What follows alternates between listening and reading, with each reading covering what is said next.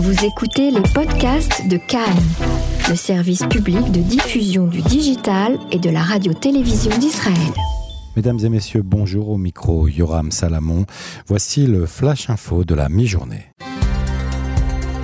Le Flash Info de Cannes, la radio publique israélienne, présenté par Yoram Salamon. Le Brésil ouvre un bureau économique à Jérusalem. Le Monténégro signe un accord de 35 millions de dollars pour acheter un système d'armes israélien. Selon un rapport, le Mossad aurait aidé le Danemark à déjouer les attaques terroristes cette semaine. Déclaration de Gideon Shachar, la solution à deux États est une illusion.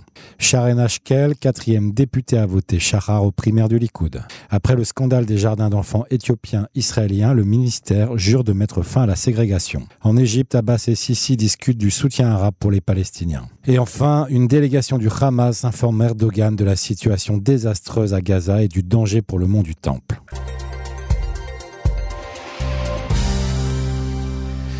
Volet plutôt conséquent de ce jour, on commence par l'actualité d'Israël à l'étranger. Depuis aujourd'hui, dimanche, le Brésil vient d'ouvrir un bureau économique à Jérusalem. Le député Jair Bolsonaro de confirmer l'intention de son père de déplacer l'ambassade du Brésil à Jérusalem. Déjà, lors de sa visite en Israël en mars dernier, le président brésilien avait présenté lors de la cérémonie d'ouverture à Jérusalem d'un bureau de l'agence brésilienne de promotion du commerce et de l'investissement comme un premier pas vers le déplacement de l'ambassade. Lors de cette euh, même cérémonie, Benjamin Netanyahu avait salué, je cite, l'engagement du président Bolsonaro à ouvrir une ambassade à Jérusalem l'année prochaine. Elbit System, la plus grande société israélienne de défense non affiliée au gouvernement, fournira au Monténégro un système d'armement dans le cadre d'un accord de 35 millions de dollars signé aujourd'hui par les deux pays. Selon l'accord, Elbit System fournira des stations d'armes télécommandées qui seront intégrées dans des véhicules tactiques légers interarmés fabriqués aux États-Unis. L'accord comprend le système et les pièces de rechange ainsi qu'une formation et des conseils pour le ministère militaire et de la défense du Monténégro. L'accord de gouvernement à gouvernement a été signé par la direction de la coopération internationale en matière de défense du ministère israélien de la Défense, le CIBAT, et le ministère de la Défense du Monténégro. Le directeur de la CIBAT, le général de brigade à la retraite Yair Koulas, a salué l'accord. Je le cite, cet accord reflète les relations excellentes et en constant développement que le ministère de la Défense et l'État d'Israël entretiennent avec nos partenaires monténégrins à tous les niveaux. Nous sommes impatients de poursuivre la coopération et l'échange de savoir-faire avec notre compatriote méditerranéen. Arutz Mesre a rapporté samedi dernier que le Mossad avait aidé le Danemark à déjouer in extremis une série d'attaques terroristes en lui fournissant des informations qui ont pu conduire à l'arrestation de 22 djihadistes présumés à travers tout le pays. Arutz Mesre, qui n'a pas dévoilé ses sources, a rapporté que les renseignements israéliens avaient aidé à déjouer une cinquantaine d'attaques terroristes dans le monde au cours des deux dernières années. Propos déjà confirmés en juin par Benjamin Netanyahu, qui avait déclaré que le cyberrenseignement israélien avait aidé à déjouer des attaques terroristes terroristes majeurs planifiés par le groupe terroriste État islamique et d'autres dans des dizaines de pays. Six des 22 suspects qui jusqu'à présent plaident non coupables aux accusations préliminaires de terrorisme ont été placés en détention provisoire pendant quatre semaines. Les autres suspects ont été libérés jeudi dernier mais continuent à faire l'objet d'audience et de garde à vue. Politique intérieure à présent, les choses bougent. On commence avec euh, Gideon Sahar, seul candidat en lice aux primaires du Likoud, qui l'opposeront à Benjamin Netanyahu et qui a déclaré ce jour que la solution à deux États avec les Palestiniens était une illusion. Déclaration d'agression, évidemment, puisqu'elle confronte le Premier ministre et sa politique favorisant cette solution au cours de son mandat. Benjamin Netanyahu, qui l'a fustigé, l'accusant d'avoir fait des concessions sans fin au président de l'autorité palestinienne Mahmoud Abbas, au cours de la dernière décennie avec notamment un gel des implantations en Cisjordanie.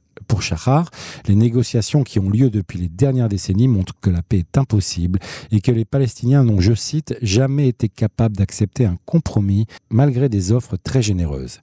Il a également fait référence au fameux discours prononcé par Netanyahou à l'université de Bar-Ilan en 2009, dans lequel le Premier ministre avait exprimé son soutien à la création d'un État palestinien. Netanyahou a cependant depuis déclaré que les conditions nécessaires à la création d'un État n'existaient plus dans ce qui est devenu la réalité actuelle du Moyen-Orient. Shahar a indiqué qu'il fallait mettre en place une entité palestinienne autonome liée à la Jordanie dans le cadre d'une fédération. Il a cité Entre le fleuve Jourdain et la mer Méditerranée, il ne peut y avoir un autre État.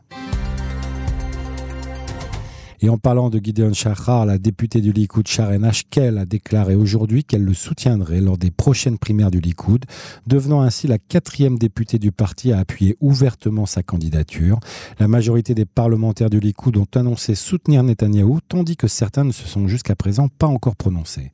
Ashkel a déclaré qu'elle avait rencontré Benjamin Netanyahou aujourd'hui pour une discussion à cœur ouvert, au cours de laquelle elle a informé le Premier ministre de son intention d'appuyer Shachar.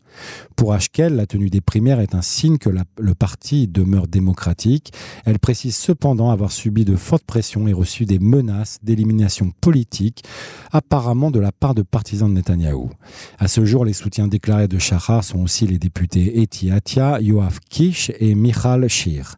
Le député Chaim Katz devrait faire savoir qu'il soutient aussi Shahar, mais il n'en a pas encore fait l'annonce officielle. Katz est considéré comme un poids lourd au sein du parti. Il en préside la commission centrale exerce une certaine influence sur les électeurs du Likoud.